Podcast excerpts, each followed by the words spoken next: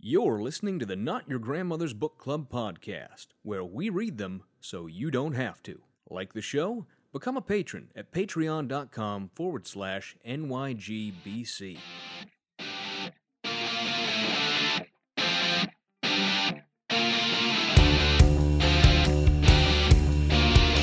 You should write a book, Fry. People need to know about the can eat more.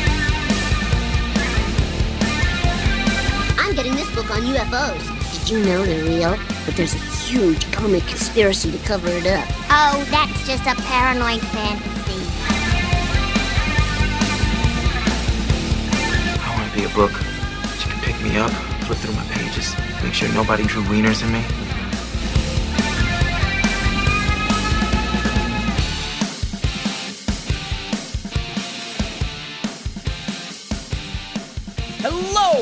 Welcome to the Not Your Grandmother's Book Club podcast, where we read them so you don't have to, because we can't have any pudding if we don't eat our red meat. My name is Kevin, and I'm joined as always by my co host Benedict, the devourer of nations and destroyer of worlds. Benedict! What is the lamest local food tradition you are familiar with? So maybe, I- maybe more like the, the most overrated would be the the better way to describe it. You know, like an like an Irn-Bru Hmm. or a New York hot dog. What's the lamest one you're familiar Uh, with? okay, okay. So th- that I'm familiar with, or that I'm personally associated with. Mm-hmm. Let's say that you've uh, you can go with whatever you want. One that you've tried, one that you know of. Go for Okay. it.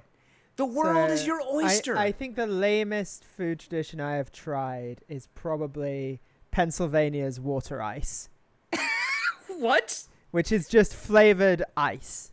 Like it's Okay, I was I- gonna say it was water ice. yeah, Um, ice ice there chips. are some connections. ice there. chips with some flavors in it. That's mostly famous because of the way they say it, which is wood rice. Wood rice. So a, a is- snow cone? You're talking about a snow cone? Yeah, but then they're super proud of it being water ice. It's very weird. I don't get it. I That- can't see and then- your wife on the video, No, but I know knows. she's from Pennsylvania, and I'm sure she she's staring daggers. No, yeah. no, she doesn't care. She she knows it's lame. She endorses that it's lame. Um, I, I feel like I have to do one from the UK as well as like a Okay. backup. Um, I think probably yeah. I mean, Irn-Bru's a good one. Scotland is like very Mhm. like eh. Um, yeah, drinking pennies. I would say yeah, it's like drink is disgusting.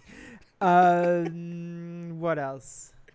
I think uh, Plowman's. uh, It's not bad. It's just like it gets built up as this like amazing, all like the Plowman's lunch, which is Mhm. like it, it. And it was for like farmers and stuff originally, and it's just like it's white bread with cheese and pickle, and that's it. Like, but like like relish, not not pick, not like a dill pickle, Not but like, a sliced pickle, just like a, a, a gob of, of relish dropped Yeah, in there. exactly. and they're like, "Oh, the ploughman's lunch." No, it's a fucking cheese sandwich. Like with some pi- relax. Like hey, I have been known to enjoy a cheese no, sandwich a my cheese day. sandwich is Plenty fine. But let's be honest about what it is. It's a cheese sandwich. you don't. A cheese sandwich does not need a special name. It does seem like an attempt to, Yeah, to get a little bit fan- uppity, which I would it up, expect yeah. from you Brits. Yeah, after all, you we know. know how you are with those Yeah, things. yeah, yeah, yeah, yeah. Um, so that, yeah, definitely. I, okay, I think I think that's enough for me. What about you?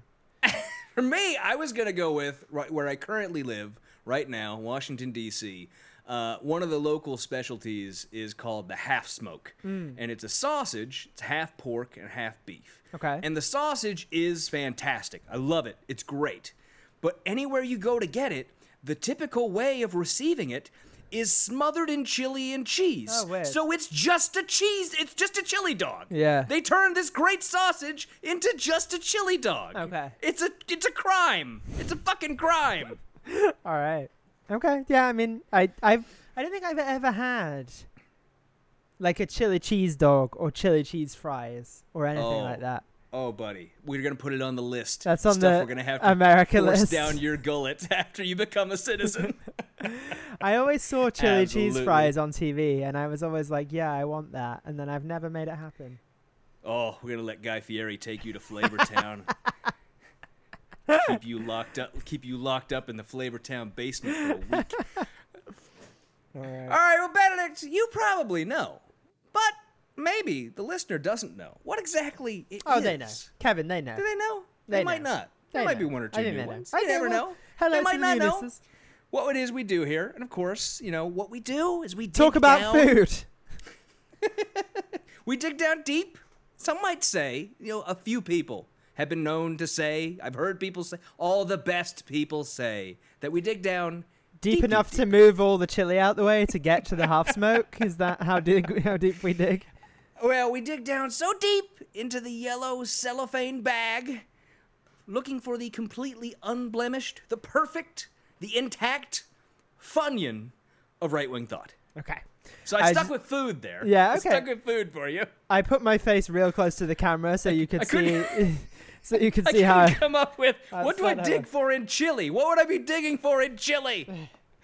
you got it. we made it through. It's all right. But anyways, Benedict, why don't you start us off? Do you have a hot take for I us this do week? for once, and it's not just me looking around my apartment. This comes direct from my dinner today, um, and it is that grilled fruit is extremely underrated, and I think people think it's good, and it's still underrated.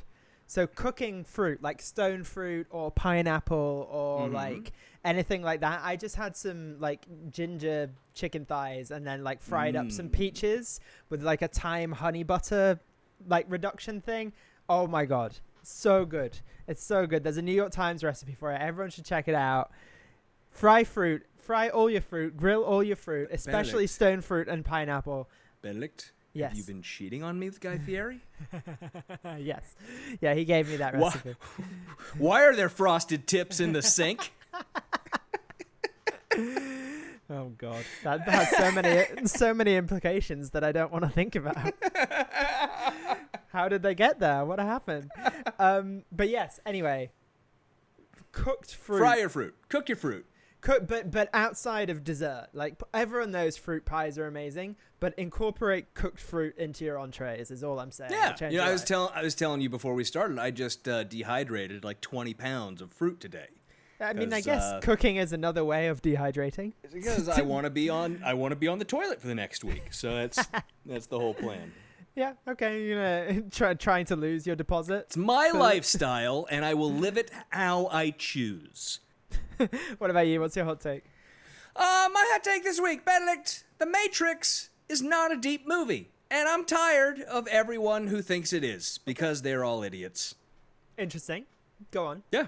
That's no, that's all I need to No, say. no, I don't need to go any deeper than that because the next person who puts up a fucking red pill meme is gonna get slapped by me.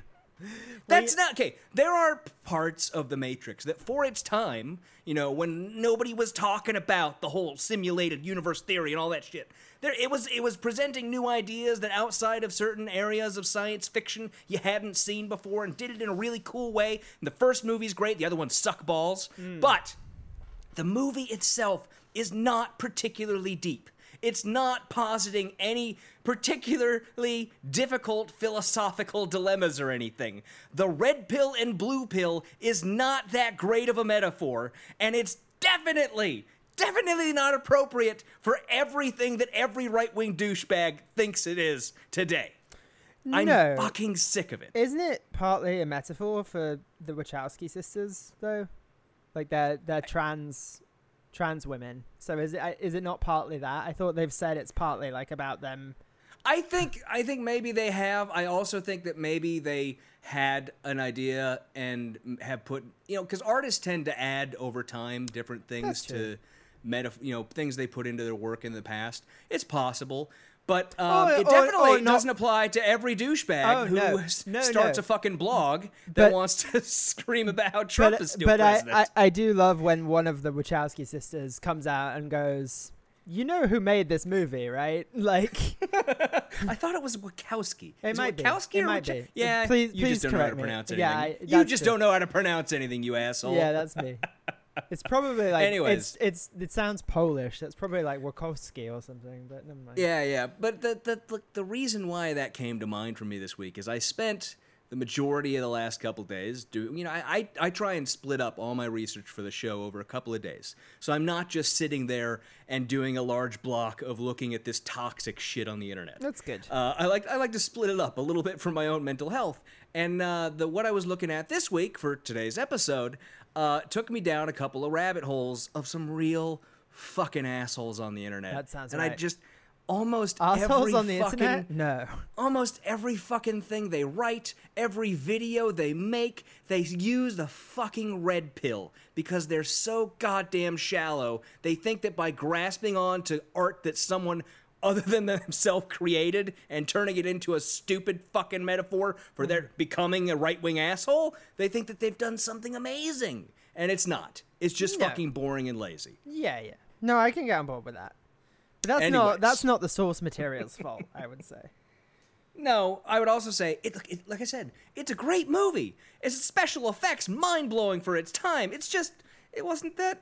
It wasn't that deep. It was not that deep. That's fine. Not that deep. It was not deep, deep, deep. I see. But anyways, Fair enough. Benedict, we'll move on. Of course, housekeeping. Remember to rate and review us on iTunes. Follow us on the social medias. And I want to stress this week how important those stars are that you leave us Mm. over on uh, over on uh, iTunes, and also, you know, how important it is to us that people go and become a patron Mm. at patreon.com forward slash NYGBC.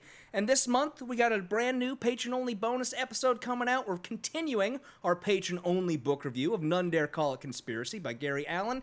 And, you know, I was talking to Benedict the other day. Oh no. This is just you and me listening. What did I say? He's not here anymore. Uh, but I was talking to him the other day. He was telling me he was out on the town. He was doing a little bit of looking around, and he, he went into a shop, just a small store off the side of the road out there in the big city of Manhattan. Okay, that little country Walked mouse. inside, little country store out there in Manhattan.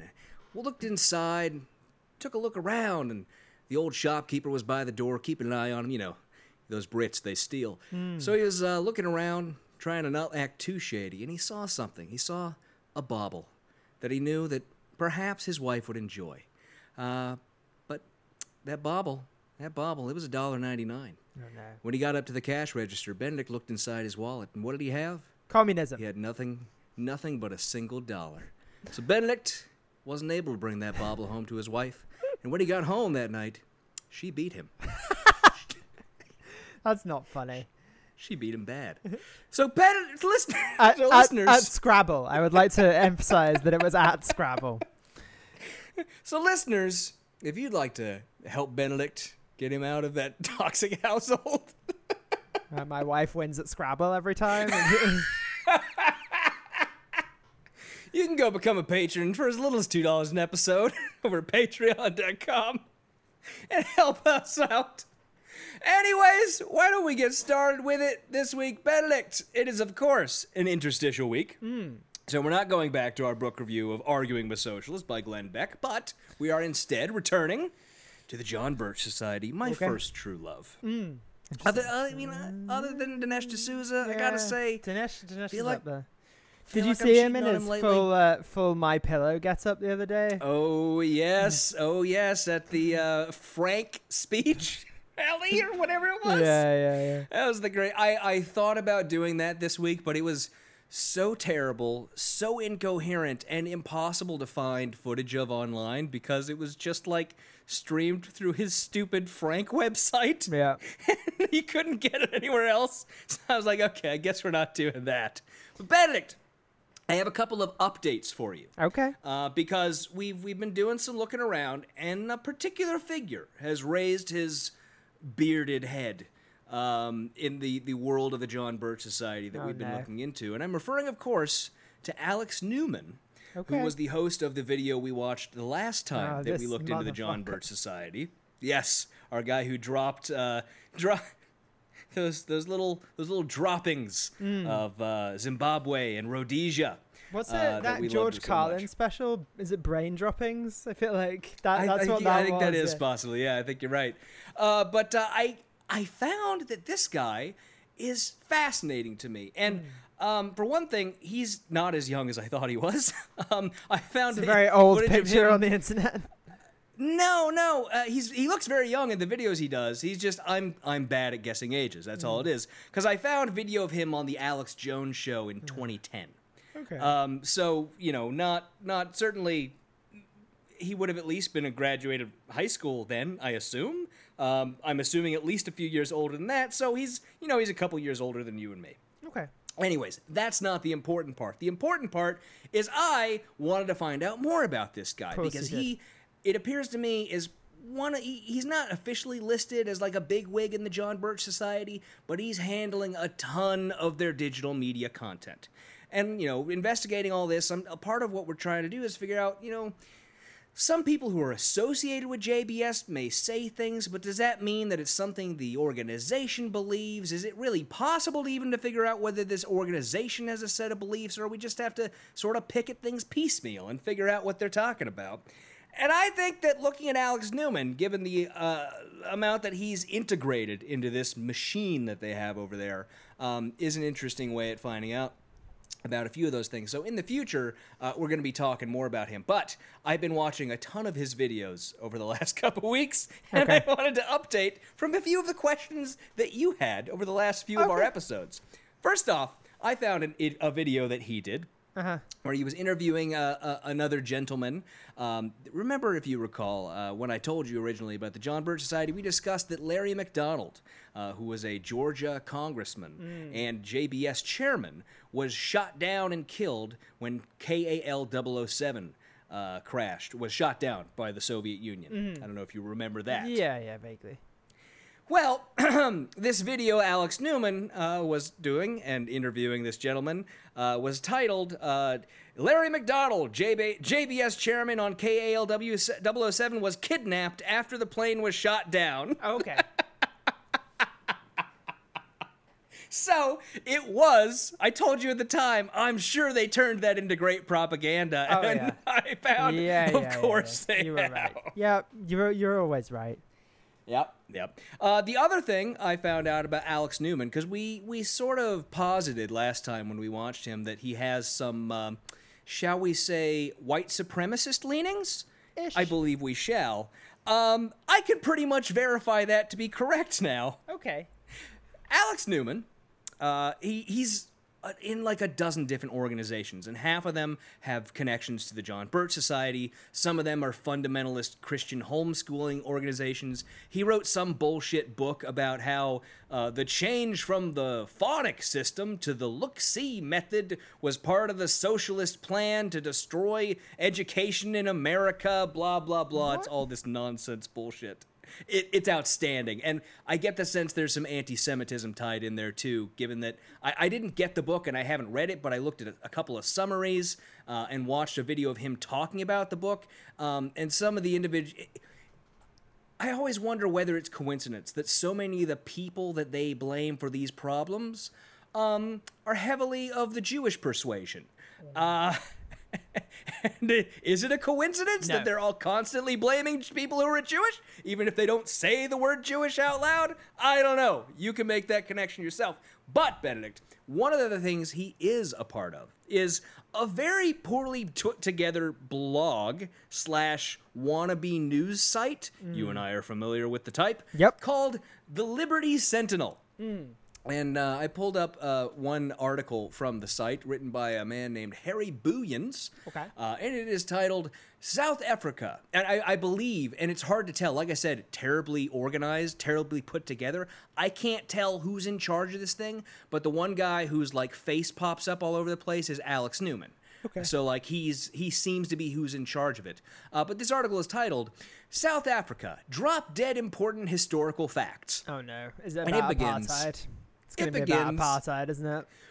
With all the lies and misinformation about South Africa being spread by communists, globalists, and the ignorant, it is important to set the historical record straight. What follows are some indisputable facts about South African history that are being hidden to justify the evil agenda now being unleashed. Benedict, would you like to learn a few of these facts? No. I know you don't, but you're gonna. the first one. When the Dutch settled the Cape of Good Hope in 1652, the nearest black people were 700 miles away behind the 350 millimeter summer rainfall line with its higher rainfall and tall grass for cattle grazing. Their civilization was based on milk, and they invaded from the northeast, supplanting the indigenous Khoi and San. What? So there were apparently there were no black people there when they came to South Africa.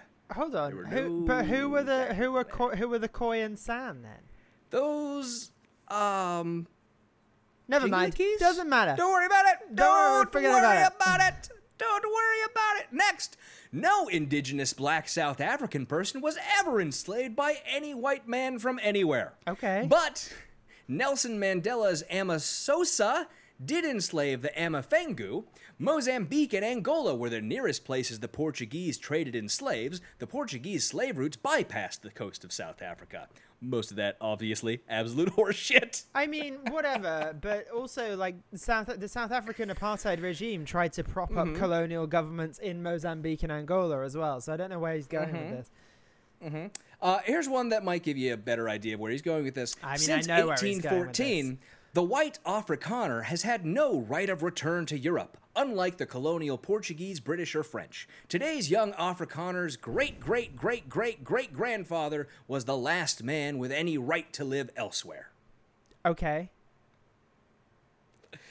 Lastly, the Germans did not invent concentration camps. The British created concentration camps for the Afrikaners. That's true. it is true. Good. But Benedict, this is all. All this is is. Don't look at the apartheid. What? Don't look at the apartheid. Why are we look being- at how badly the white people have been treated. Why are we being anti-British here? Like it's not like. Oh, so now you feel yeah, attacked? Yeah. How da- Let me tell you some things about the British Empire. Uh, indisputable facts about the British Empire. Uh, so, but. Benedict, this this website is full of South African apartheid apologists. Why? That's who be- are these because people? What the? what because the Alex you- Newman is a white supremacist, and I feel almost no compunction against saying that. I believe that is most likely true. He is a white supremacist. Allegedly. And say allegedly if you want. I'm going to go with absolutely. Um, because for one thing, he did an entire hour-long interview with this Harry Booyens guy on his uh, YouTube program, which was again just apartheid apologetics. It was it was literally I think I don't remember what the title of it was. I didn't write it down, uh, but it was all about white genocide. It was just white genocide, an Yeah. hour of it. So it's pretty fucking bad. So Alex Newman, we're gonna get more Alex Newman in the future, man. And I just wanted you to be prepared for what the fuck we're gonna be seeing coming up in the future. Fine. Speaking of Benedict, before we get to the actual subject today, um, I have a little clip for you because again, Is this is Alex something that Newman came up- again? It is Alex Newman again. Uh, well, you're not actually. You you might hear a, a moment of Alex Newman, but Okay. what this actually is is, uh, like I said, I've been watching dozens of Alex Newman's videos because I think he's probably my best insight into John Birch Society thinking uh, as far as their YouTube channel and stuff goes. Um, and he, as far as like, I try and stick with the videos they put up on the JBS website thinking that that's probably you know at least one or two people have said this is the best representation of what we think let's put this up here right Yeah. And so this is something i found uh, just looking through the new american which remember is the magazine of the john birch society. Um, and this is an interview that he did in december of 2019 at a conference. Um, and these are a group of i think they're either like high school kids or college young college kids i don't know. Uh, I'm not going to say their names because I don't want to give them that level of privacy. But they did get in front of a camera with Alex Newman and do this interview. Uh, and they started an organization called Spark Students Protecting All Rights for Kids. Oh God. And. And what they do is they complain about assignments that they think are politically biased and wrong. Okay. And so that's what he talked about for the first like two and a half minutes of this this little video here. And I've just got we're gonna play like 30 seconds of this because he's looking through this binder to find an example he wants to show Alex Newman. And he, he's gonna pull it out and he's gonna explain what this assignment is. And I I love it. I just love it.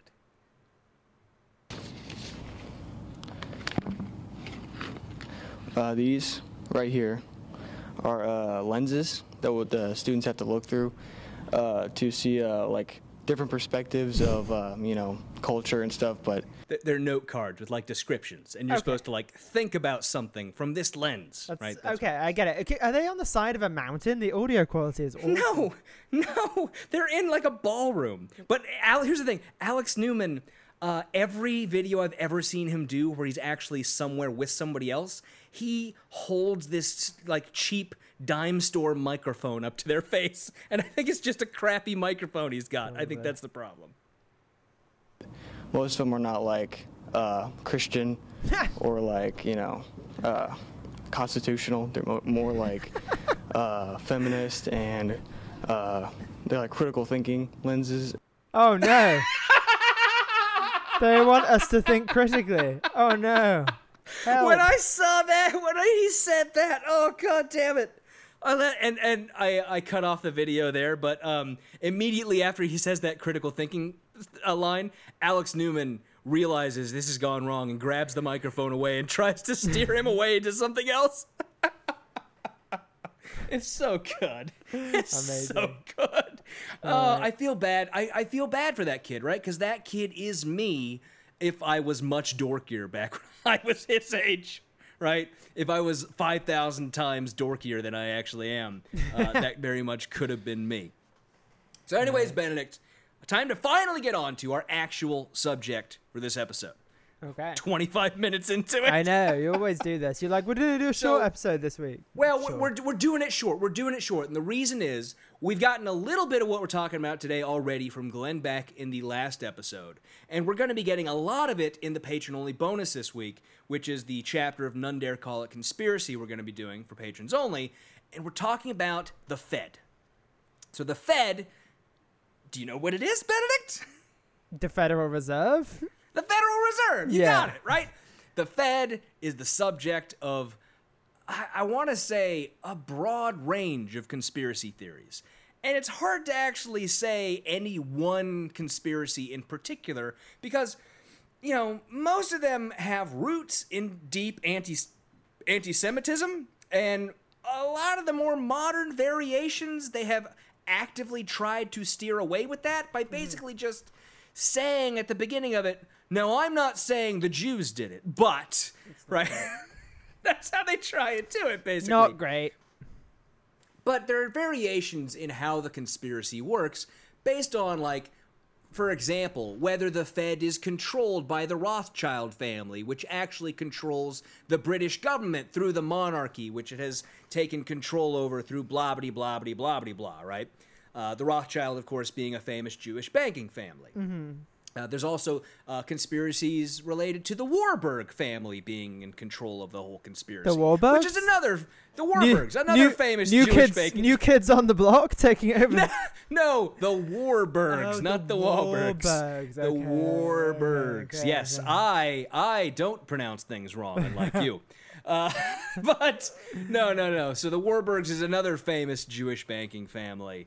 Um, but anyways, it, it basically all goes back to the entire right hates the Fed, especially the wacky libertarian right. And the John Birch Society, as we know, is the wacky libertarian right. The Federal Reserve, Benedict, as you probably are aware, but maybe our listeners maybe don't not. know, maybe not, uh, is of course the central bank of the United States. It's pretty simple. Most countries have a central bank. It's hard to get a lot done without one, and it'd be pretty stupid not to have one, as we've learned. But here on uh, here on Not Your Mother, mm, Grandmother's Book Club, we're pivoting to Bitcoin. So soon we won't need it. This show brought to you by the decentralized currency of Brit- Bitcoin. Bitcoin. That's going to be my cryptocurrency. Bitcoin. you know, it is weird though. Um, a lot of the stuff I've been looking at lately, the John Birch Society, it's a lot more individualized whether they believe in Bitcoin or not. And I think part of it is that the JBS membership is a lot older than a lot of other uh, libertarian groups. So, so they're just like, what's just, a computer, etc. yeah, I think it's a lot of it like t- inability to understand technology that keeps them from breaking through the barrier and understanding what Bitcoin is. But libertarians, it is true, generally do love Bitcoin because they are very gullible and don't understand how anything works. Bitcoin is just an index of gullibility and money laundering. That's all the fuck Bitcoin is. It has Yeah, no goddamn value. the mo- it, it has a lot of value in, in money laundering and Well, ransomware, as you say. There's a lot of value true. to This is true. Absolutely. So, uh, the Federal Reserve was started right after the Panic of 1907, which we heard about from Glenn Beck in the last chapter we talked about, right?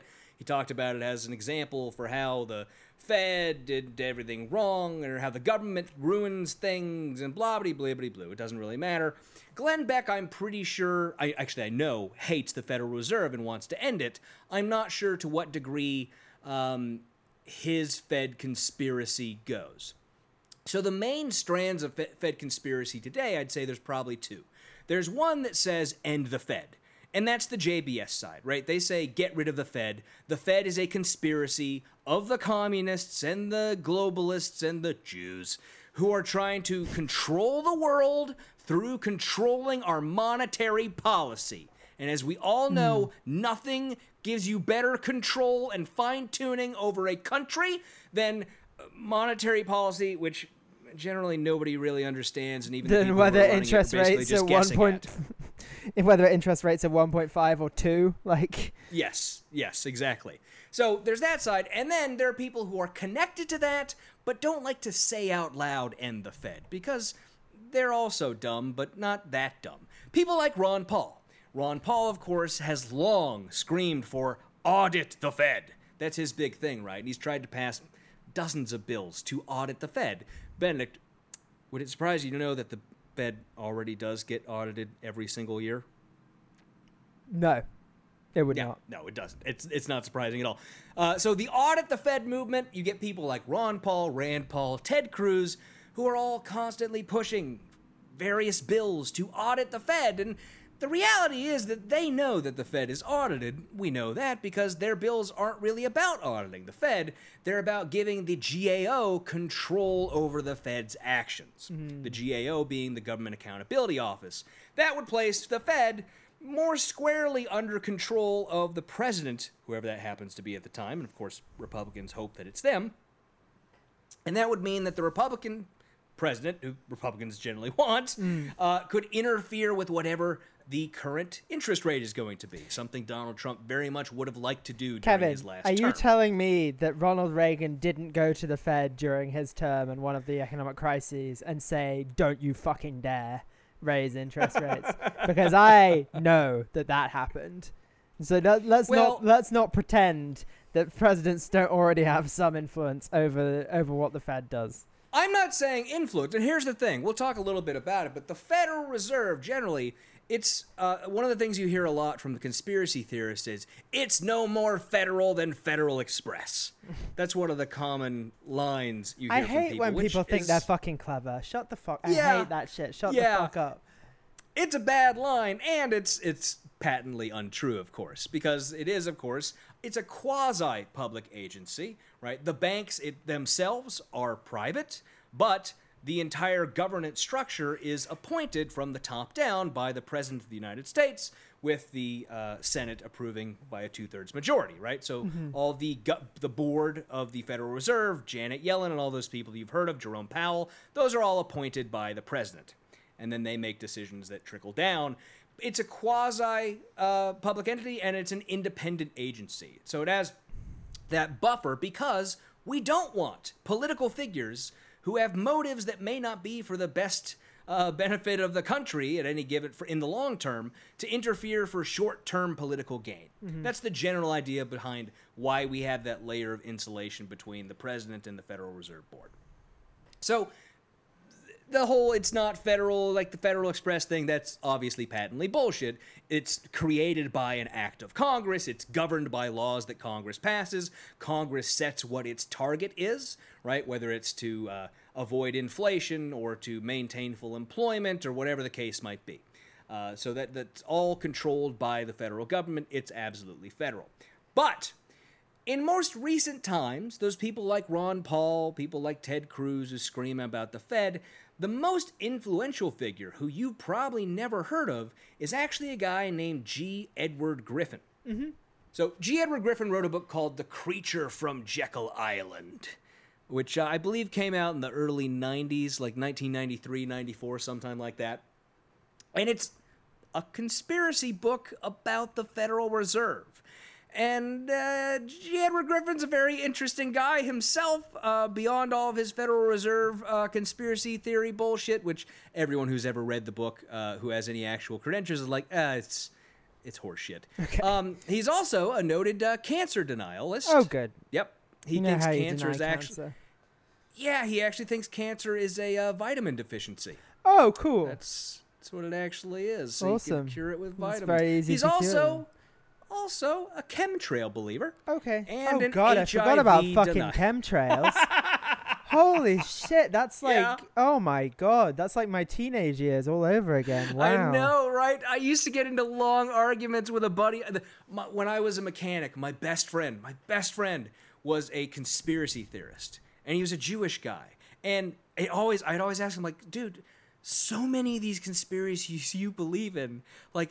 The people who are supposed to be behind it are always the Jews. How do you believe this shit? And he'd always be like, "Yeah, you know, I just ignore people when they say that stuff." Yeah. Oh, it was hilarious. they, they, they argued- require so much cognitive dissonance anyway. You might as well go all Right. Yeah. right.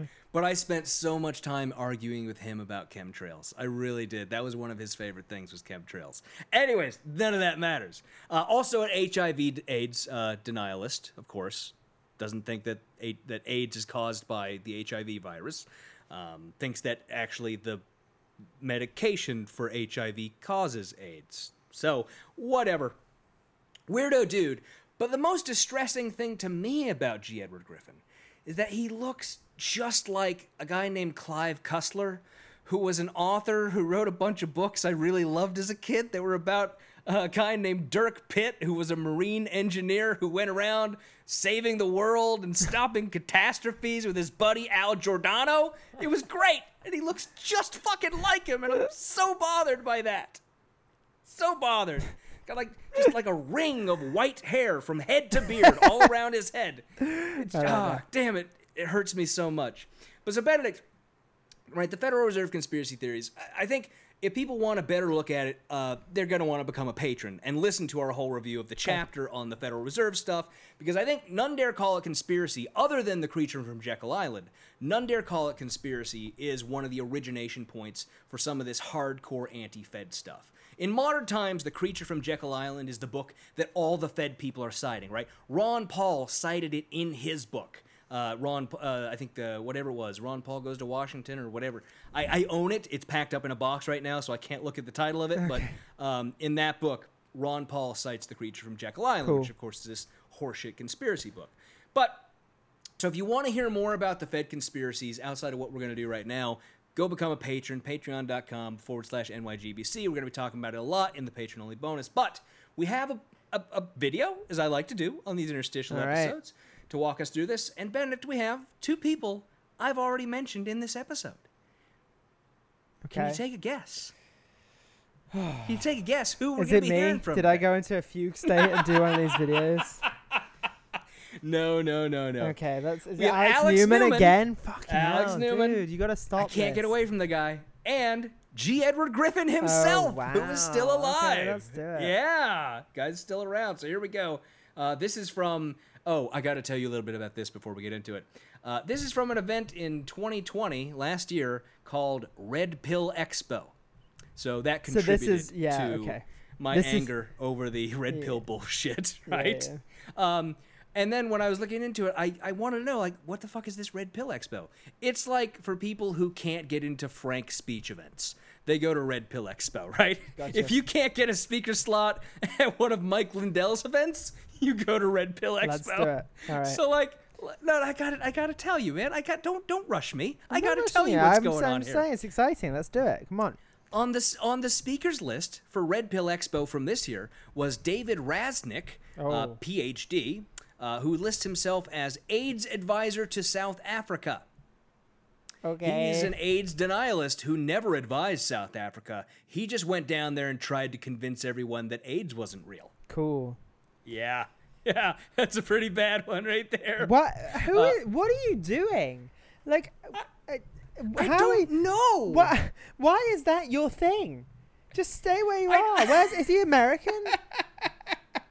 I, I have to assume. Oh, uh, I, God, I, didn't. just didn't stay there.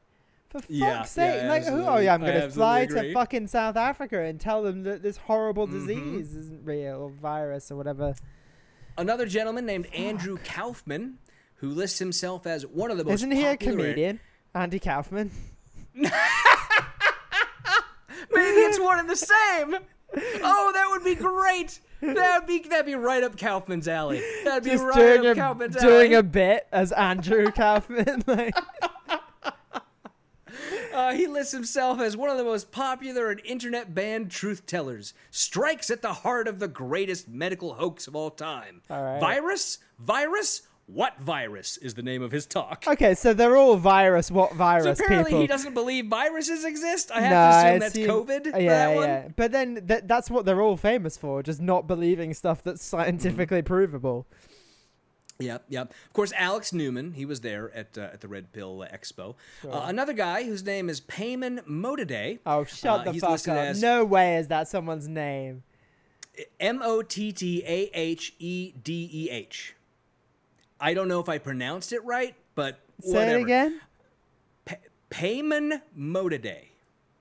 That's just I, uh, it's the best I can do. No, sorry, I meant spell. D- don't worry, I meant spell it again. I'll tell worry. you off the air, buddy. Sure. I'll, I'll give you the Red Pill Expo's URL, and you can go take a look. Yeah, all right, all right. Uh, he's listed as financial planner, tax consultant, and founder of Freedom Law School. and for some His reason, talk- doesn't think polio's real. Also, like, no, but then you know what he doesn't think is real? Oh my The income God. tax. he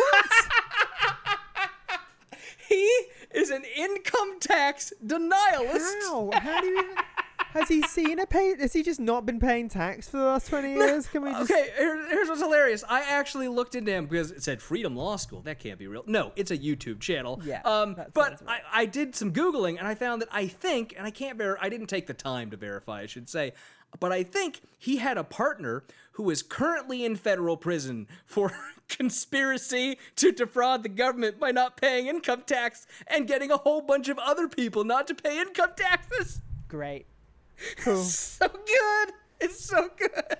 These look, I I would fucking love going to this event. You know, I would just eat this up. I know. There's another guy who's part of the constitutional sheriff movement, which thinks that sheriffs are the highest authority in the land and no court can touch them. No court can tell them what to do. They alone are the authority of law. Bizarre. It's fucking amazing. Anyways, we'll get into this video of G. Edward Griffin and Alex Newman at the Red Pill Expo in October of last year. Okay. Howdy, folks. Alex Newman with the New American. We are here at the Red Pill Expo on Jekyll Island, the scene of the crime, with the man himself, the man who not only exposed the crime, but gave us the formula and the instructions and the information we need to not just solve the crime, but to reverse the effects of that crime. Um, What? J. Griffin, who really needs no He just he's just on a roll of bullshit. It just doesn't make he just he just said the same thing like five different yeah, ways. that's the same thing you did last time of just, like word Yeah. association with Stop the crime, reverse the crime, undo the crime. It was all the same shit. No introduction, uh, is also the founder of the Red Pill University. Stop the giving him an chairman of introduction this then. Red Pill Expo, the man who Oh, by the way, Red Pill University, another one that made me blow my fucking Fuck head that. about the Matrix. Uh, it's just his personal fucking blog. Yeah, that makes sense. It's just a fucking blog. Yeah, in the same way, Prager, PragerU is. Uh, Yeah, yeah. all this happened. This is by far the biggest and best that we've ever had here at, uh, at Jekyll Island. It's just incredible. Ed, thank you so much for being with us. Oh, well, thank you, Alex. It's my pleasure to be with you, and my pleasure to be here at this great event where so many people have come Pause to it. stand up without the he sounds a bit like Jimmy Stewart. Eh, a little bit, a little bit. I, I, and and what hurts me is again, I've never heard Clive Cussler talk, but he just has that sort of warm grandfatherly voice that like. Yeah, you just sit there and listen to him, and that's how I imagined Clive Cussler sounded. Yeah. Because I love that man.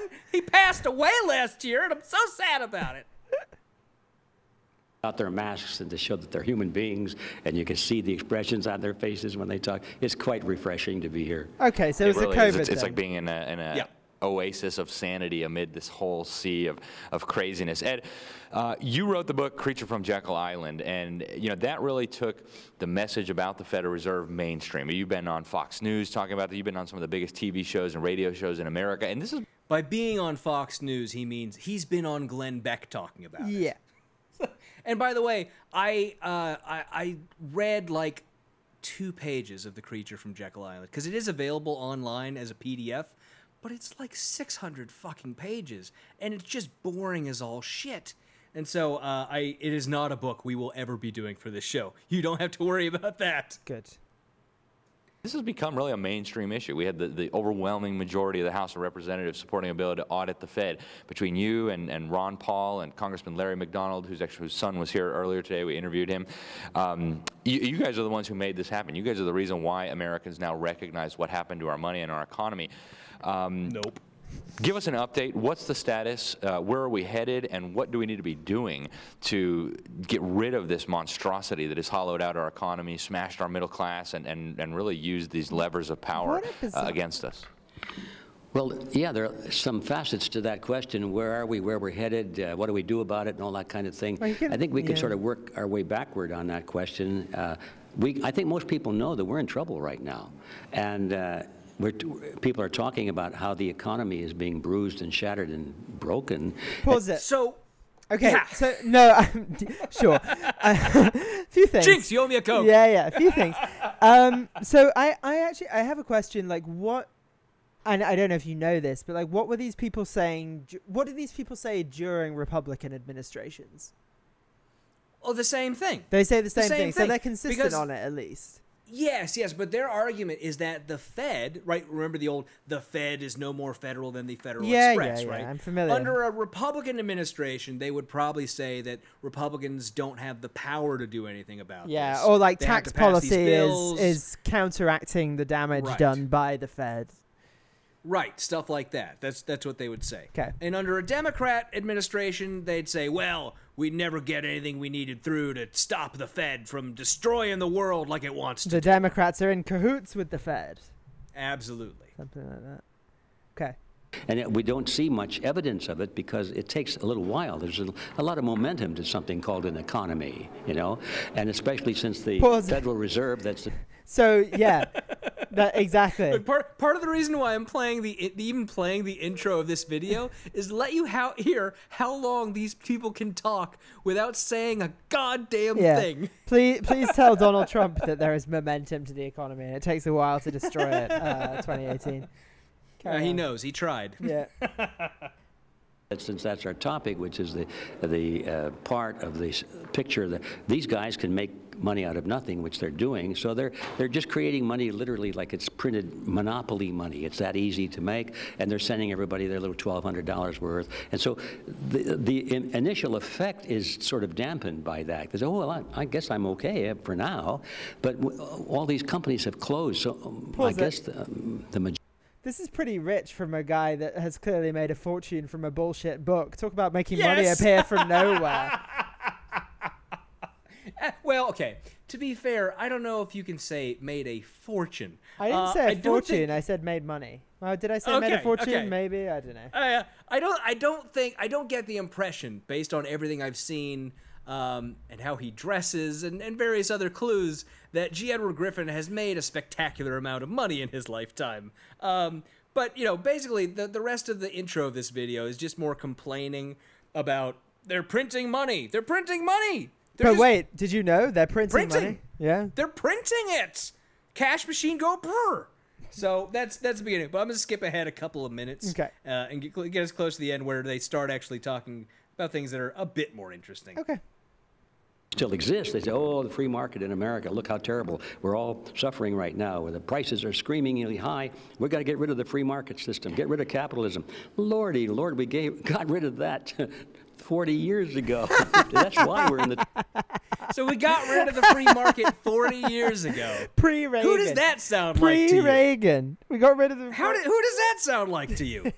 Sounds like just like fucking Glenn Beck shit. It does, yeah. Imagine, and pick a fucking different year, dude. Like the Reagan is your guy. Oh, we got rid of that forty I years think- ago. Has so he just forgotten how long ago to- Reagan was in power? Like, No, I think he's referring to getting off the gold standard. Because again, the, these same Fed conspiracy people are the same people obsessed with the gold uh, gold standard, and, they, and the two conspiracies tie together actually. Which is why, right? We talked a lot about the gold standard shit with uh, Glenn Beck last week, um, and it ties into the Fed conspiracy theory because a lot of the conspiracists say, "Oh, that was the final blow that the Fed was looking for." Because once they were no longer shackled to the gold standard, they could just print as much money as they want, and it was, you know, fine. We've been fine ever since.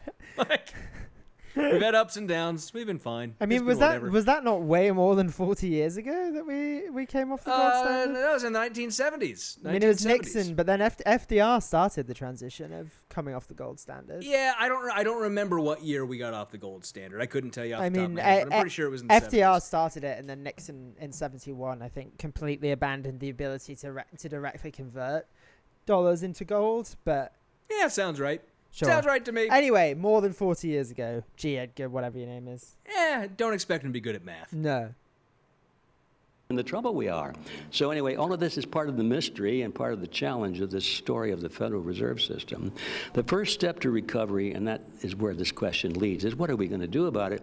The first step, no matter what analysis you have, and no matter what solution or strategy you have, the first step is the American people have to, en masse, understand a little bit about the money system. if only everyone thought the same things I think, then it would be fine. That's absolutely it, right? And they they always try and say that it's this whole thing I think we talked about before, where uh, Republicans try to pretend that there's this secret knowledge that nobody else has, and everyone would be so amazed if they just knew these secret things, like the Democrats were the party of the South until the civil right, that kind of shit. They always Yeah. play those fucking games. The party of the Right. KKK, yeah. It's like nobody it's the teaches secret this. knowledge. Okay. And if we could just get people this secret knowledge, then we'd be able to solve all the problems. Right? It's always that same thing. Yeah. As long as they think that, that the Federal Reserve System is a government agency, and as long as they think that their elected representatives are responding to the will of the voters uh, and not to the will of the bankers, and the voters s- send them letters telling them what they want, the bankers send them checks. Does he have so a you point know there, which Kevin? envelope they open first. Well, okay. this is another one of those cases where you think he's speaking metaphorically. No, no, that's true. I mean, He's no, no, speaking no, no, no, literally. I don't think he's speaking metaphorically. I think that is a thing that happens. He's talking probably about a different process than we are and a different end result. No, no, no. Uh, you and I, right? I, I don't. Nobody denies that fucking bribes exist, and nobody denies that fucking you know campaign donations. Yeah, exist. ca- I'm not even talking about But- bribes. I'm talking about campaign donations. Like, obviously, Right, you listen to your most high-profile donors. Again, you'll learn more about this when we do the patron only episode. But this conspiracy is a little bit different than I think you're envisioning it. This is not your basic bankers influence politics to do what they want. No, That's I not know. what this conspiracy I know, is. I know. The conspiracy is much more literal. The Federal Reserve and the central bankers are the insiders who have direct control over all the governments of the world because they have purchased sovereignty. Okay. They have purchased sovereignty. When governments have come to them needing loans, they have said, We will give you these lo- loans in exchange for some of your sovereignty. Sure. This is part of the reason why we constantly hear fringe right wing weirdos screaming about sovereignty. I think it ties in more than we might think. And you'll hear about it when we read None Dare Call a oh, Conspiracy. Oh, God, I can't wait. first and which one they pay attention to until americans realize that that's the system we have and we better change that then there's not much we can do. But i'm hopeful having said all of that i'm still hopeful because right now the pinch is so tight that many people are waking up and saying wait a minute what's going on here? They, they know that something is wrong and a certain percentage of those they you know 3 to 15 percent are asking questions with the idea in mind that hmm what am I going to do about Three it? to I'm going to stand up and be Huge personally variance. responsible and see what I can do to change Ah, things. personal That's all we need, three to fifteen percent in that range. And if we can, if we can uh, provide reliable information and leadership and Pause strategies it. and tactics that Sorry, there's a truck outside my window. Um, three. It's not like herd immunity. Like we only need three to fifteen percent to get a critical mass. What the fuck are you talking about? It's a if he's only looking for three to fifteen percent, that is a pathetically low critical mass. Yeah. But it also may be a pretty good approximation of what percentage of the country are conspiracy weirdos. Yeah. So Well, it's about tw- about fifteen percent said they believed in QAnon, right? So yeah, you know he might be onto something there. We've put forth, and if it makes sense to this group of people, they will figure out a way to do it, and it'll be done through Congress.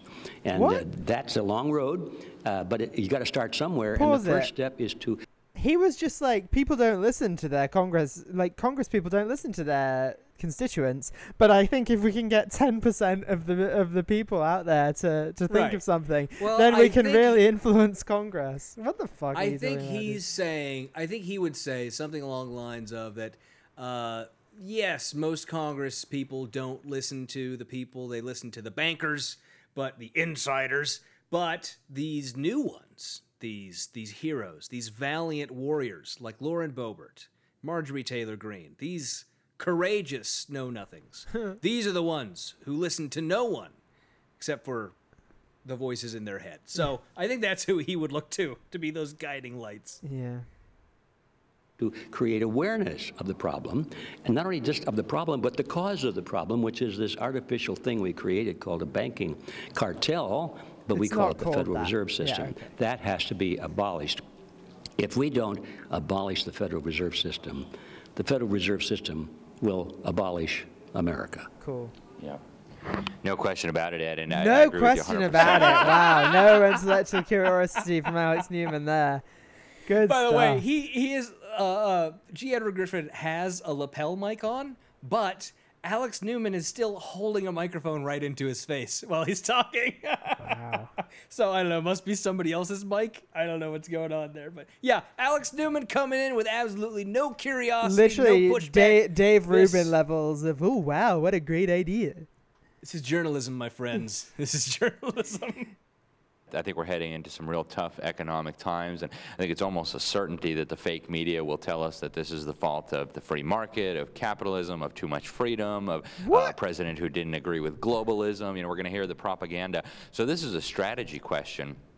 How can we get around the propaganda megaphone that is the establishment media? How do we oh make the my American people aware that the real source of the economic pain is not the free market, is not rejecting globalism, but it's in fact the monetary system and the, and the crazy government policies that have been implemented? So there's something important here that I do want to pick up on, which is that we've been listening right for the, these last couple minutes. The reason why I, I skipped forward to about seven minutes in and what we've been hearing, all they're talking about is this thing about getting the message out, yep getting to It's people, getting thing, yeah. past the fake media. I think there's a recognition on their part that this is absolute horseshit and they have no chance of ever ending the Fed. But this is what they make money on.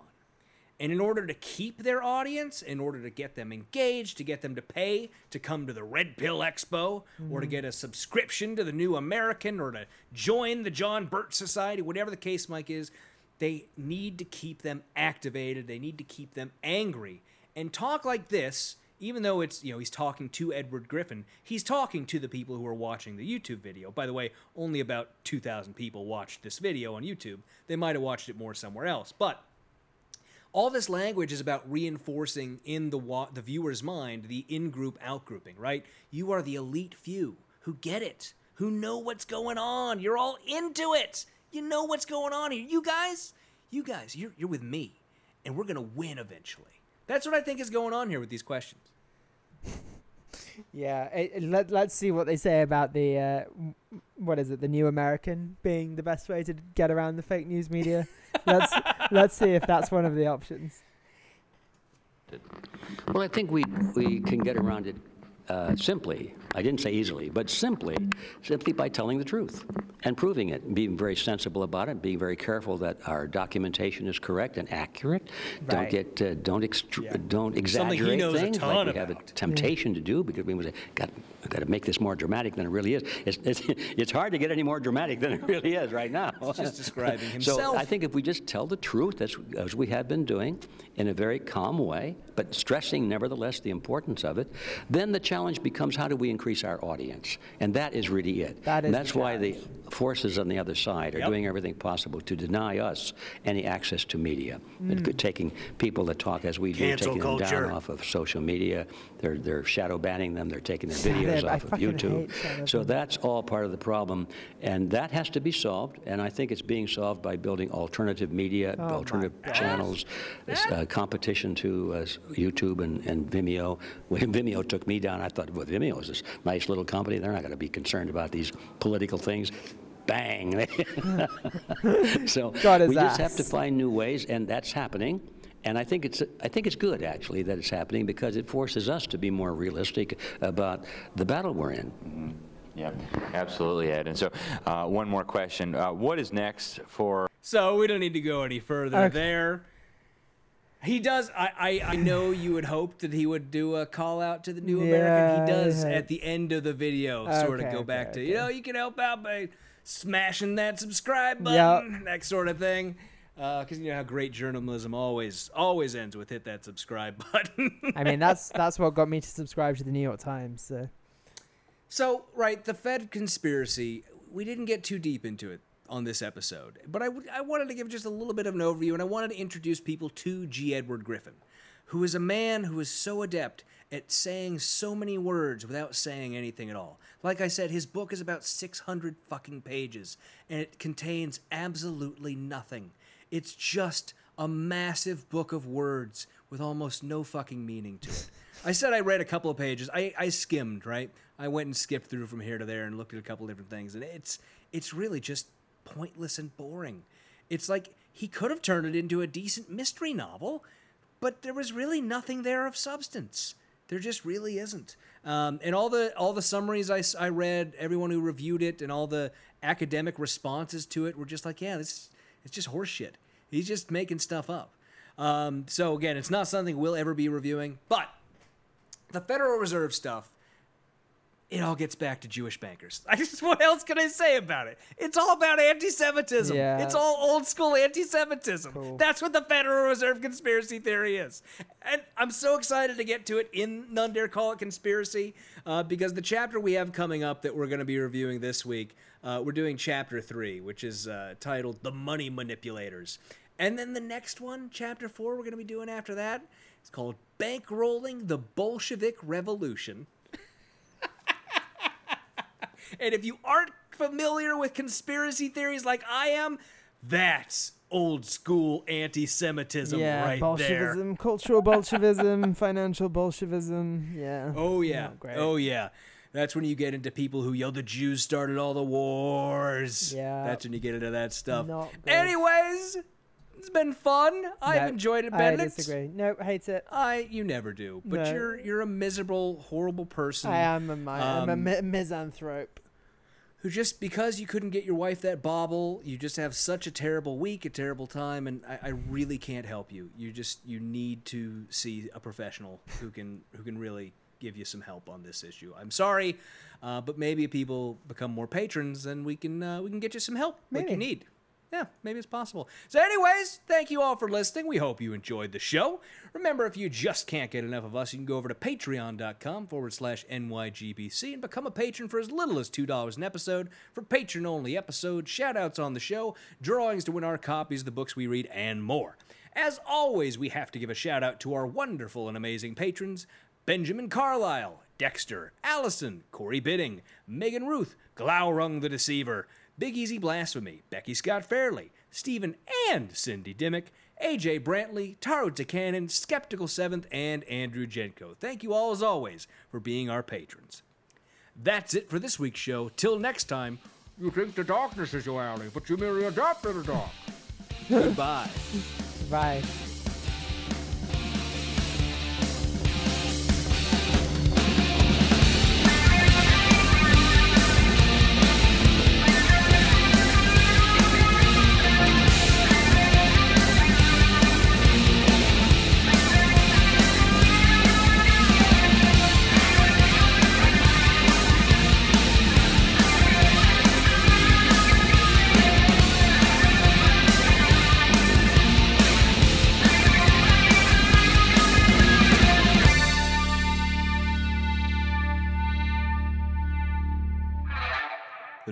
Book Club podcast is a production of Kevin and Benedict Productions. Copyright 2020, all rights reserved. Music for this podcast is by Silverman Sound Studios. Find out more at silvermansound.com. That was my bane. Oh, that's good. You think the darkness is your ally.